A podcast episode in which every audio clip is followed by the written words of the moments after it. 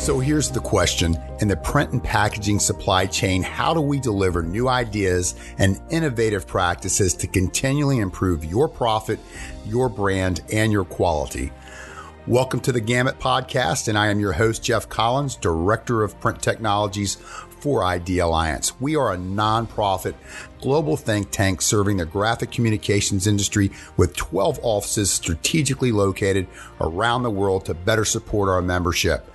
You can support the Gamut podcast and content like this by becoming a member at Idealliance by going to www.idealliance.org. I would also like to thank Konica Minolta for sponsoring this podcast. They are a world leader in industrial and commercial printing and packaging solutions. On today's Gamut podcast, we have the pleasure of hearing from Mark Gundlach. He is an X-Rite solution architect and has over 24 years experience working in photography, design, and print environments. He's a graduate of Kent State University in journalism and photo illustration and worked for seven years as a commercial photographer and was one of the first to adopt and use digital photography and color management in a commercial studio. Mark was an early advocate of fully digital workflow processes and later used his experience as a system integrator to install and train users on color management, pre-press production, press room process control, and digital workflow leading practices. Mark is a certified Idealliance G7 expert, an Apple Color Management Pro and color management trainer, and has helped hundreds of companies take control of their workflows over 17 years of professional training experience. Welcome, Mark. How are you today? Doing wonderful. And yourself? Excellent. And today we have a lot to discuss, and we're going to talk about Pantone CMYK builds, and we're also going to discuss Pantone guides and extended color gamut. So we're covering a lot of topics. And so, Mark, to get started, I'd love to talk about CMYK builds for Pantone spot colors and the often confusing situations that we get into. Um, give us a little help here for designers that are preparing files that are, you know, dictating possibly brand identity guidelines and the use of uh, spot colors and CMYK builds and setting the right expectations and understanding the reality of that often confusing scenario where we get into uh, CMYK builds that cannot reproduce spot color properly, but they are embedded into the file that the designer has provided. Yeah. Um, so the whole thing about how um, you know how designers use Pantone colors um, and try to get to CMYK builds. Yeah. Uh, within our Adobe apps, right? Mm-hmm. And there's a you know a lot of confusion over that and how they need to get that conversion. And you know, when they look at their their published Pantone book and it has certain numbers in it, and then they open up Illustrator and they see different numbers, you know, and, and they scratch their head and say, well, why is this not working? Yeah, absolutely. Let's, you know, kind of start with the basics. I pick out, I'm a designer. Um, you know, I need to uh, reproduce Home Depot orange within a spec or possibly reflex blue is uh, the color we're going with, or could be something simple like, you know, Pantone 186. Yeah. Yeah. Um, so well, so first of all, they need to understand that the uh, the Pantone colors um, actually were not born as CMYK colors. They're born as uh, colors that were created in an ink room where the uh, the ink tech has uh, 18 different pigments that he's working with, 18 different colorants that he can mix, uh, and usually he'll pick three or four of those to create that color. Okay, so to create that orange, they're going to pull up, uh, you know, that, that Home Depot orange, they're going to pull up an orange pigment and they may add a little bit of uh, a red pigment to it, uh, you know, and, and something else in there. But those aren't things that we have in CMYK, right? So those aren't achievable within the gamut of CMYK. Um, they're going to run, and like you mentioned, reflex blue. Well, that is one of those colorants, okay? And that's not, you can't reproduce that with CMYK, right? Yes. So they they need to understand that first and foremost, there's a lot of colors. Probably about 45% of the colors in the book are not achievable in CMYK.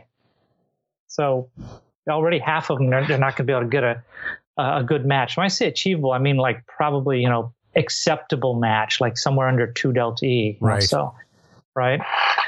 Um, so when they're working with those colors, um, if it's really critical to hit that color, uh, like that Home Depot orange, um, if it's in a packaging type scenario, uh, you're going to want to run it as a spot color. You don't want to try to build that out of uh, CMYK.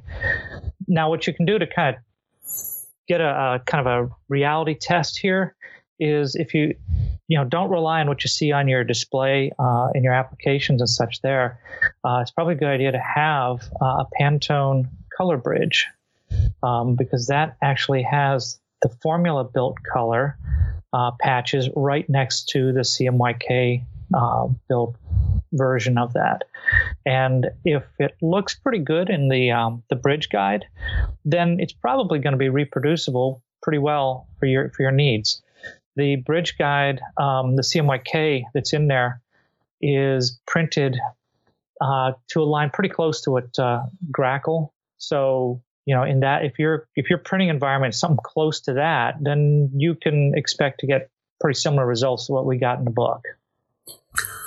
Mark, what kind of information would you provide us uh, to people that are still using, you know, old Pantone libraries or they're you know, providing essentially worthless brand identity guidelines or instructions for reproducing uh, Pantone colors that are no longer, they no longer exist in the applications like Adobe Creative Suite. So, you know, keeping up to date on uh, swatch books as well as uh, the electronic libraries. As of 2010, um, the values for those Pantone colors all got locked down. So uh, you kind of alluded to the old books and stuff. If you have anything, uh, any libraries, digital libraries, even prior to 2010, you shouldn't be using those, okay? Because they may have different LAB values associated with those colors. From 2010 on, those that that's our color DNA. We locked it down, and from that point forward, those values, those those uh, color names have the same LAB value. The only thing we change with the libraries from 2010 on is adding new colors. Okay. Mm-hmm. So that's that's a fine way to communicate. Um, you know your your desired uh, spot colors there is just using a Pantone name in, in that regard. Uh, if I'm working with a library that's newer than 2010 and you're uh, my print provider and you're working with that same library and I simply ask for Pantone 285, we're speaking the same thing there. You pulled up in your system, it's the same as mine, right? Mm-hmm. So that's one acceptable way to, to work with it. You know, that's one nice thing about Pantone. It, it's it's it's very universal now. Okay, in that regard. Um, now, if I the the biggest mistake I see with the the communications of brand standard colors um, is when you kind of mentioned there is when when I've got um, maybe I define my brand color as a Pantone color, but then I also give you a CMYK or, or even worse, just an RGB value. Yeah. And and I don't and I don't tell you what color space are we working with here, right? Here's a CMYK number. This is what it has to be. Well, I should not, as a brand, I should not be dictating to you as a printer. Here's the CMYK values for my color um, in in just a vacuum like that. Um, it, we have to have some other communication, like uh, I need to understand what standard you're printing to. So if uh, if we have an agreement that you're going to print to GRACoL or to SWOP or some other uh, print standard, yeah, I need to communicate the CMYK values that are right for that standard if I'm going to dictate that. Um, or if if we're in a situation where you know actually we're, we're we're seeing a lot more people doing extended gamut now, right? Yes. Right. Well. The extend gamut, there is really no standard per se around that, right? Not yet. Right, not yet. Yeah. Um, but if you're if you're good at your extended gamut work, and I'm trusting you to print my work, and I and let's say that Home Depot orange, that's not even a Pantone color, but whatever. Um, if uh, if I can give you either the Pantone color or good CXF data that represents my color, okay, that's spectral, okay, I just need to tell you this is the color I want you to hit and leave it up to you to figure out what the CMYK orange, green, violet build is. Right. right. So, right. Right. Mm-hmm. So I, I think one of the key things here is we have to, the, whether it's a custom brand color uh, or Pantone, they all need to be rooted in spectral data to start with. And Pantone is. And uh, that's what we really need to have for our brand colors. It should be spectral data. And if we're going to hand these around, they should be, we should be um, storing this data in CXF uh, format. Got and it. Trans- and exchanging it. That's in fact the name CXF is color exchange format, right? So that's what we yeah. should be using to exchange these colors. How can we best, Mark? How, how can we best provide that exchange format CXF uh, through the supply chain, the print supply chain? Where does it start? And how do we use CXF to exchange that uh, spectral data? In order to make a proper CXF that people can use throughout the whole supply chain, um, it's really going to need to be something that's made out of a color application like like that is used by uh, ink professionals, for example, uh, and people are doing um, QC of production where they can actually record spectral data into that CXF. The one of the mistakes I see that people do out there is um, I'm not even sure where they're making these files, but they'll have a CXF that only has LAB data in it. Right. Right. And you know, when it comes to color, the the actual the actual color really is should be rooted in spectral data the spectral data can be interpreted under different kinds of conditions. And, and our industry has, depending on uh, where you're coming from in our industry, you, you may have different um, uh, illuminant and observer standards. Um, you know, D65 versus D50, two degree versus 10 degree. Yeah. Um, and we've kind of inherited some of this baggage from from legacy data you know, the ink rooms would sometimes do D65, but yet you got your press rooms doing D50 and some weird stuff like that. Um, we, we we're trying to get everybody on the same page of D50, two degree, mm-hmm. um, but there's still some legacy garbage out there, and people need to understand there is you can't just take an LAB of D65, for example, and just somehow magically convert it over to D50. Um, now, if I have spectral data, I can do that. Right. But I can't take an LAB to LAB uh, effectively.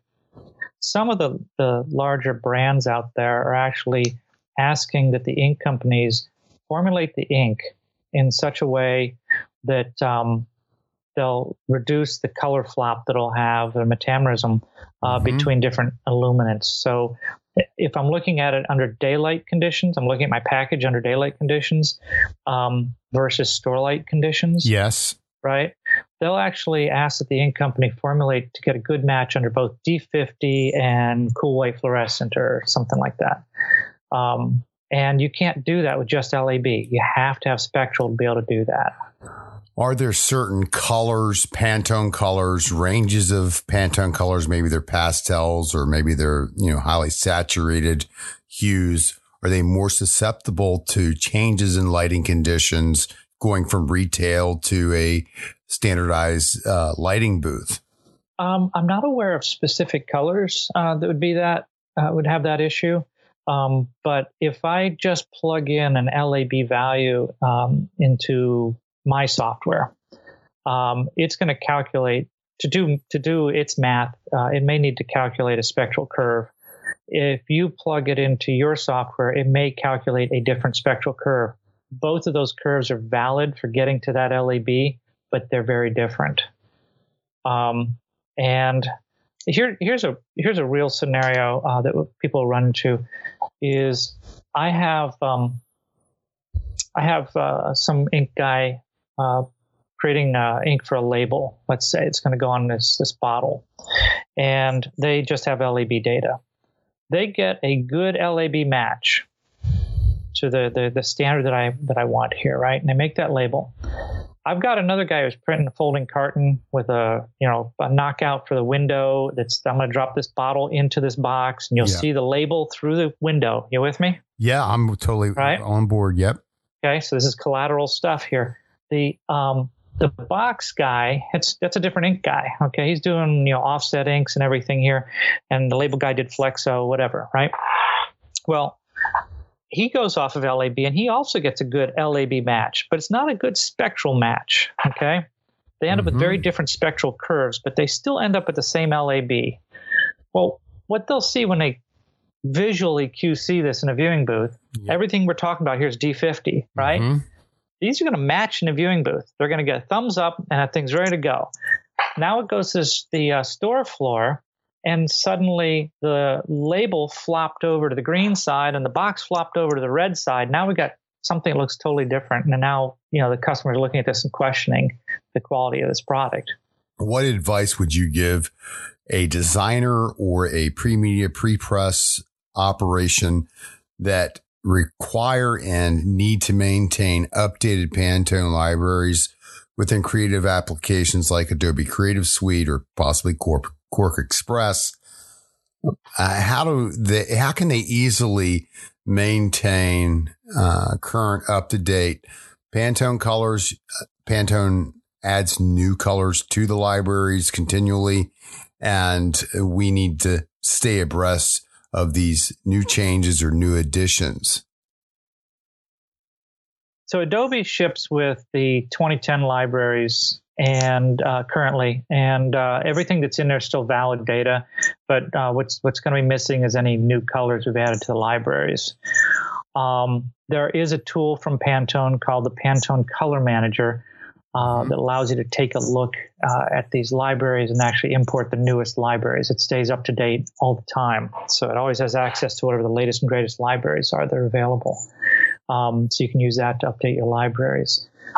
The um, other thing that's important, um, though, with those applications is, again, as I talked about earlier, the um, the fact that the numbers in the published guides for CMYK builds are not the same as what you're going to see in your applications. And this is this is by mm-hmm. design. This is not okay. by flaw. Okay, a lot I of people see. are like, "Oh, this is all broken," right? This is this is by design. The CMYK part of the guides is printed. Um, we've done G7 calibration of our presses. We've uh, printed the CMYK portion of the bridge guides, uh, complying with the GRACoL 2013 with a substrate correction. So those numbers you see in the book are, are are based on you know hitting GRACoL 20, 2013, but also based on our specific uh, paper color. Right, and that's so, where you apply substrate correction because you have a specific paper color. Exactly, exactly, and, and that's that's normal for G7 production. Right? Absolutely, we're not doing anything, you know, you know mm-hmm. some secret sauce here or anything. Now, when you go into your Adobe applications, what's your default color space for CMYK? Very, very old US web coded SWOP V2. That's archaic and, well, and frustrating. Yeah. It's exactly. crazy. Yeah. And, and Adobe, who uses that listening. Anymore? Adobe. Please stop it. Uh, I mean, seriously, it's been over a decade and going on two decades that these default settings, color settings in Adobe Creative Suite have not been updated, have not been changed to align to industry specifications that are currently in use, like GRACoL 2013. Makes very little sense because it's not a huge development lift. It's a simple update uh, for default settings. You know, many, many issues and wasted money would be resolved quickly with that little color setting change.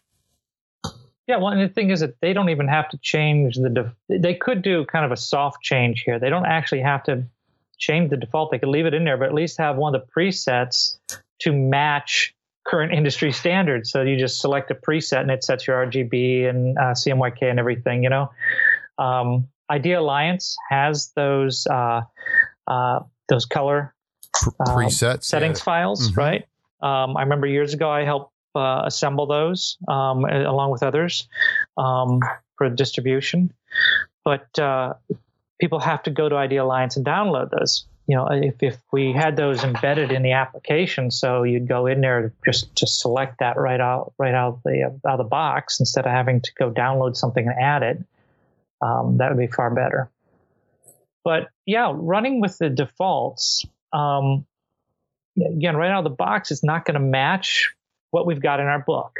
Okay, because it's a very different print condition than we use for our, our book, right? Yes.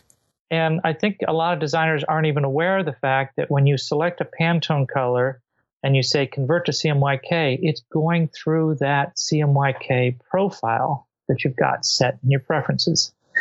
Um, they assume that it's hardwired in there and they must be wrong. But if you switch that uh, CMYK profile to say GRACoL 2006 or 2013, um, depending you know communication with your printer, what they're doing, um, you're going to find that the numbers in your conversion on, on in your Adobe app are going to be much closer to what we have in the book. They're going to be just a, a little bit off, you know, because um, again, our paper color is a little different than that of the standard, so it's going to uh, tweak it just a little bit. But it should be very, very close. In fact, if you were to use one versus the other, you probably wouldn't see a huge difference. But uh, we don't recommend changing those numbers uh, in there. Uh, that's another mistake that I'll see people do is they'll do the conversion and then they'll literally open up that color and then type in the color values they get out of our book. And that's, that's a bad, not, bad, bad practice, correct? Bad practice. Have you seen that too? Uh, all the time. Matter of fact, it happens all too frequently. I was uh, one scenario comes to mind, the most extreme, and a commercial printer uh, was going to throw a brand new digital press that they purchased, had it for a few months, and they were were looking at uh, litigation and you know getting rid of the the newly purchased digital uh, press. Turned out that the problem was uh, colors from their cash cow account, their their major uh, customer, which a brand who had a corporate logo was a hue of red. They could not produce this Pantone red on the digital equipment. And, uh, the customer was threatening to take the work and uh, give it to another printer that had a digital and big problem and they couldn't resolve it turns out we did an audit, did a little investigation, and that the uh, the customer was supplying files and forcing the printer to use a specific CMYK build for that Pantone uh, color, that red that they had been using an all set. This is, you know, part of their brand identity guide. And of course, the resolution was to stop doing that and simply supply the file with the Pantone as a fifth color so that the digital engine could convert it correctly because that CMYK process is much different than the uh, build that they were uh, supplying within the file. Exactly. You know, so you do you, what you described there, I've, I have seen this too, where, where the um, the brand owner dictates you must print this CMYK value to hit this Pantone mm-hmm. color, and you know they're expecting the printer to hit that, even though they're printing to a different uh, print condition. But they have to use those numbers and match it. It's not possible, you know, and that's where it's really important you have communications between the the the, the, the print buyer and the print supplier to understand well what conditions are we printing under? Who's going to make the conversion to that print condition? So if you don't have control of that and you're sending work out to a lot of different suppliers, then you really need to communicate to them, hey, I'm I'm expecting you to hit, you know, GRACoL or SWOP or whatever, have that communication. That's what my expectations are. Um, or like we said earlier, if you are printing to a custom condition like um, extended gamut, or you're doing, you know, flexo printing on white film that doesn't hit GRACoL exactly, you know, and you had to create your own custom CMYK and all this stuff. Um, let the converter do those conversions. That shouldn't be done uh, upstream by the creator. Mark, you've written a bit on blogs concerning extended color gamut, you know, expanding uh, uh, CMYK process to seven color process from four color process to, you know, widen the ability to reproduce more spot colors effectively. And the uh, considerations in the label and packaging uh, market. There's uh, a lot happening in that particular manufacturing sector of the print industry where uh, label manufacturers, flexible packaging manufacturers, converters are taking advantage of some of the uh, best practices for color management, like uh, applying G7 and uh, targeting specifications. And these have been used in offset uh, quite efficiently. And uh, talk to me about that particular area of the business. It uh, a lot lot of converters um, are starting to work with either their own in-house pre-media or they're working with pre-media companies and they're starting to do more around um, uh, achieving g7 kind of mm-hmm. work. Um, they're starting to use um, some of the, the new crpc um, uh, uh, targets. CRPC uh, six and se- or the whole yeah so yep, ISO one five three three nine. Yep the data sets right. within that. Yes Exactly. So we've got you know uh, a wider range there. So there's smaller gamut um, data sets there, and there's larger ones that that go you know a, a larger and smaller than GRACoL and SWOP. Yeah. Okay, so they've got a wider range to pick from. So starting to go with those, and actually I've been pleased with um, and surprised I have to admit in some cases. Um, with uh, with the Flexo guys, you know, like that example I gave of you know printing on white film, um, I've hit SWOP and GRACoL on white film using Flexo process.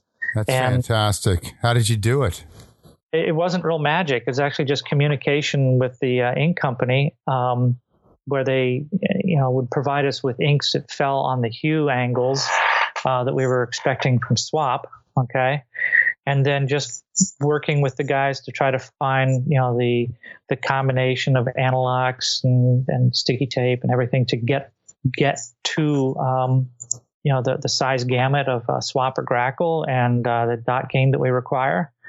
Uh, and they just basically uh, lock down you know establish this is the settings on this press to yeah. achieve that right? Yeah. And then with that that actually they did this because they wanted to make it easier for themselves. They didn't want to have to have a custom print condition that they had to convert all their files to and they also didn't want their press operators pushing color around on press.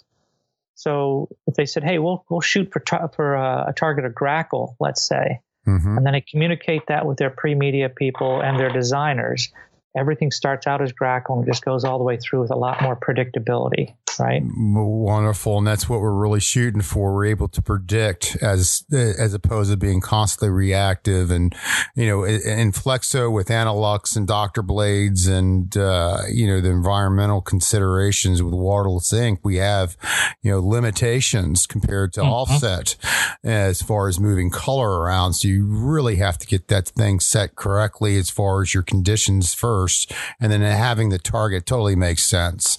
And, exactly. Uh, so let, now, before we jump off yeah, that, I would like yeah, to add there, there, yep. like you just mentioned, there are certain things where you have uh, inks that are fit for the purpose, you know, whether it's rub resistance, food safe, that kind of stuff, that are going to limit that ability to hit, say, GRACoL or SWOP, right? You know, you're, you're going to be different hue angles, right? Um, in those cases, you will have to have a, a, you may have to have a custom print condition, okay? Um, but again, communication here. If I know that in order to, to get the best gamut, the best color out of my press, I have to go slightly off standard like that. Um, I need to communicate with my pre-media people um, and make sure that we build a good profile around that and we do the custom conversions but that's not going to be something that you're going to expect say the designer to do that far upstream you're going to have pre-media managing that to yeah. make the plates for that condition right yeah often my uh, raw materials are immutable, but I can't apply G7. So for whether it's in Flexo or any other uh, technology, do you see an advantage of uh, going to the basics of calibrating to G7 gray balance and tonality aims. If I'm somewhere in between, let's say a specification like GRACoL 2013, I can't achieve it, but I don't want to dumb it down to, let's say, uncoated or SWOP. I'm somewhere in between one of those areas, but I know that I can get very good, uh, acceptable shared uh, visual appearance by applying G7 actually just a recent example. I was at a, a narrow web label printer, and uh, they, they were doing everything with the Adobe defaults. They were doing all their own pre-press in house. It wasn't even a, third-party uh, pre-media company. They were doing it all in house, um, and you know they they got stuff. They converted to the default in uh, the Adobe applications. They sent it out to the press, and their press operators were responsible for pushing color around until they got it to match, kind of thing. Mm-hmm. And uh, it was a nightmare. In fact, uh, their their standard operating procedure was included things like switching out different sticky back on different cylinders or different plates rather yeah. to uh, to try to accommodate different dot gain, you know, things mm-hmm. like this. Um, and it's not you shouldn't be coloring on press. And you know, like if you're doing the G7 uh, calibration and you're establishing, yeah, it is a custom um, target you're you're going to create here, but it's G7 um, you know based. Um, and then you, like you said, you build a profile uh, based on that condition, and then you work with uh, doing your conversions internally to that custom press condition. Uh, you're doing all the color work up upstream, you know, prior yeah. to making the plates so that you get predictable results.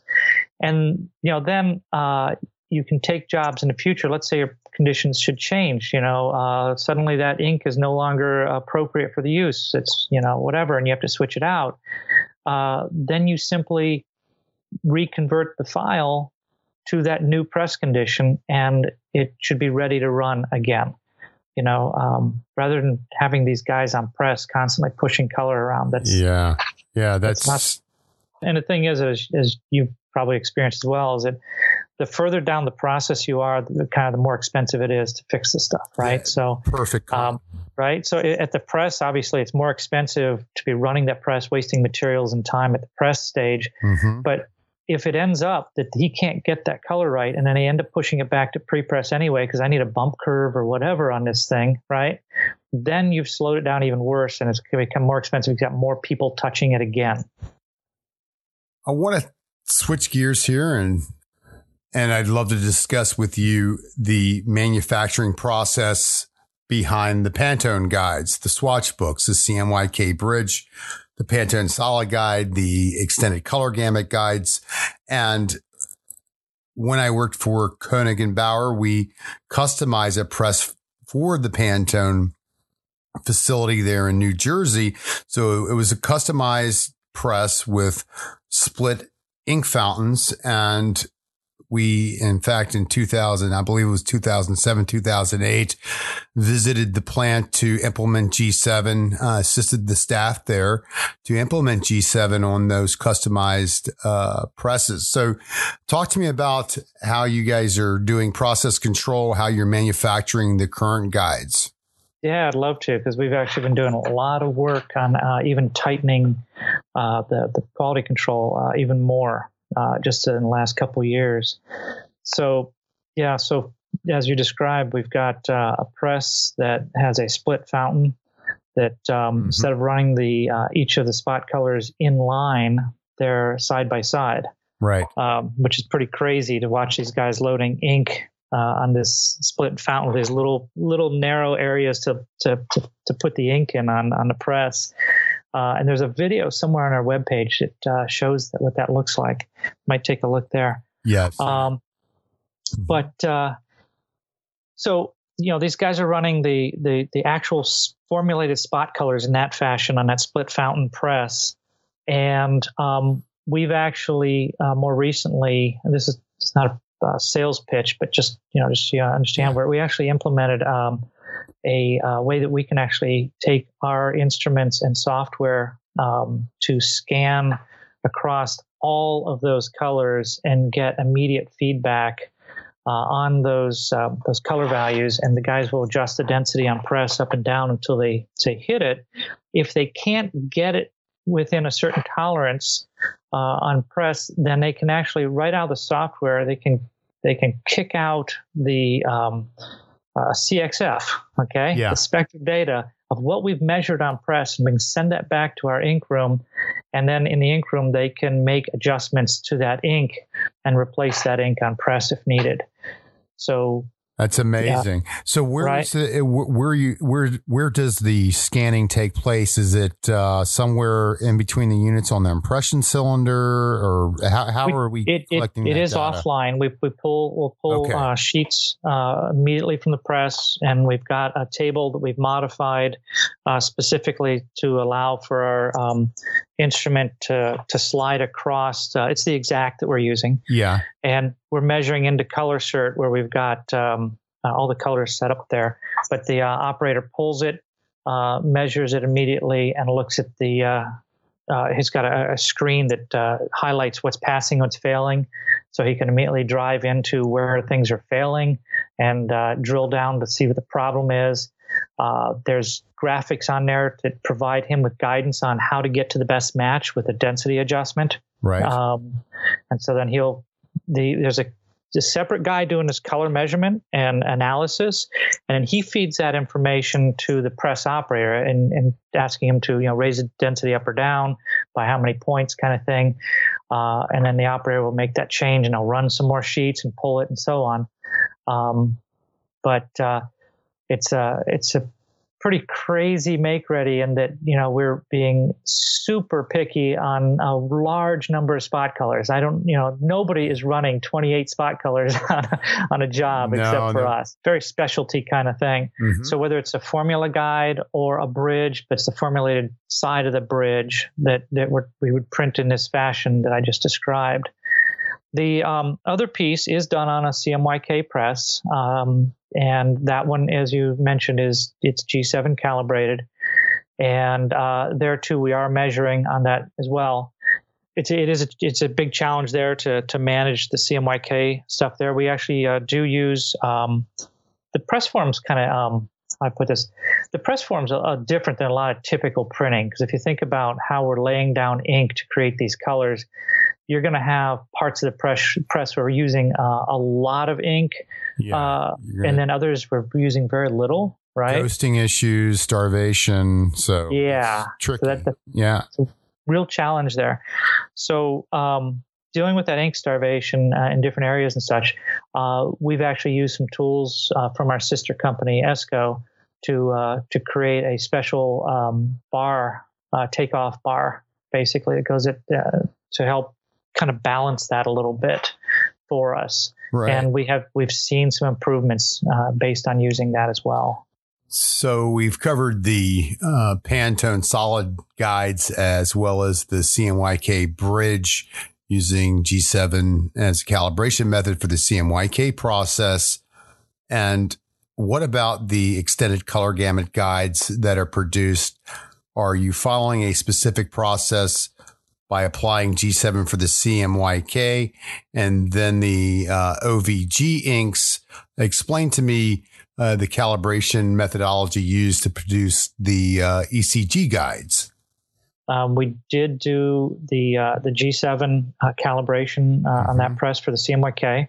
Then the uh, additional uh, extended gamut colors on those, we did um, basically a linear calibration um, using uh, an older method called delta E to P, because um, that was prior to SCTV. The, that's right. It's prior prior to SCTV. It behaves pretty similar, okay. Um, but it is different. So we use that to to to uh, curve those plates. You know, we've got a good representation of how color can be converted to uh, a condition that's basically GRACoL plus extended gamut colors, right? Mm-hmm. Now, there too is, I, am glad you brought that one up, is um, that doesn't mean that you're going to be able to get that exact match of those colors on every printing condition, right? Because in essence, we're looking at GRACoL plus, okay?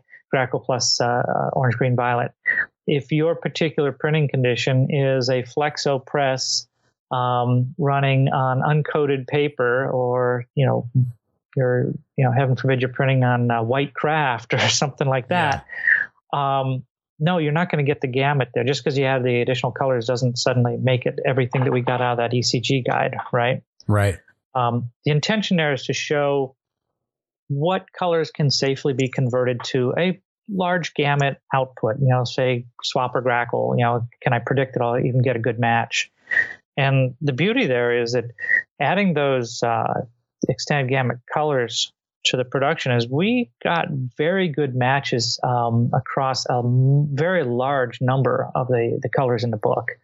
So if you look at your ECG guide uh, and compare that, I like to compare it with the bridge. Yes. I like to use the bridge with that one, right? It's a great set there because you can look at how is it a formulated ink, how does it look on CMYK, and how does it look on CMYK orange, green, violet, and all of those are the CMYK is all you know based on GRACoL. Right? Yes, and it's something that not only you know the printers and the you know the smart G7 master printing facilities with the G7 experts on staff and uh, you know top notch pressmen can use.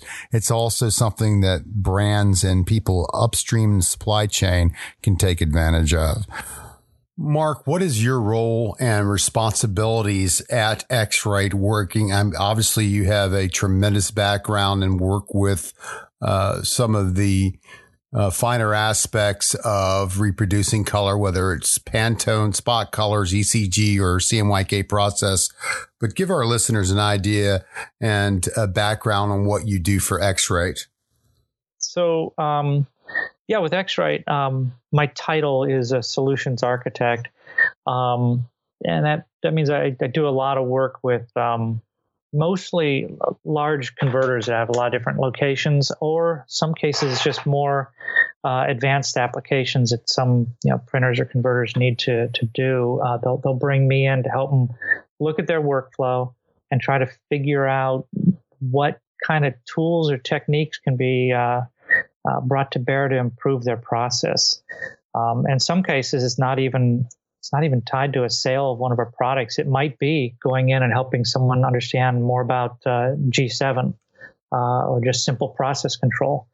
Um, it might be a matter of training uh, their operators uh, to understand color. Um, mm-hmm. You know, understanding again, like we, we, you know, understanding the why we care about spectral data and why LAB is is sometimes not enough information. You know, um, those kinds of things. Uh, do a lot of uh, process audits where we'll we'll go in and, and look at a, a, workflow from the very beginning. What comes in the door? What do you do with it? Who do you hand it off to? What communications take place? Um, how can we smooth this this uh, handoff through the chain uh, and then assure that we're handing off good data and, yeah. and right mm-hmm. and uh, so all the way out to the press room um, i've worked in the industry for a, a, number of years and i actually i got my start as a commercial photographer eons ago um, so all the way from you know the, the creation of these files uh, through pre-press, you know, and uh, all the way out to the press room, uh, you know, process control there. A lot of work with ink guys, um, helping them with their their process control in there, yeah. uh, working with the proper standards and QCing properly. Uh, so that's the kind of stuff I do. The uh, other thing that I, I, I love is that um, I work a lot with our R and D guys to try to figure out how do we build tools to to address the needs uh, of the customers. I bring back a lot of a lot of voice of customer yes. share that with our our development team uh, to help them build better products. Excellent, Mark. What does your near future look like? What uh, is happening with you and X-Rite over the next six months to a year? If you can share that with us. We've got uh, uh, we've we've had a lot of success with a lot of um, large programs with um, a lot of large multi-site converters lately, where they're implementing um, uh, color management systems, uh, process control systems, um, and they're standardizing across all their locations. They they're really liking this for a number of reasons. They like the fact that uh, they can use the data to report back to the brand owners uh, that yes, we're hitting the targets we promised to, and you can see it through our production. And here's a report on it, right? Yeah. They're also using it for um, internal continuing improvement programs if you aren't measuring your production regularly, you don't know where you are.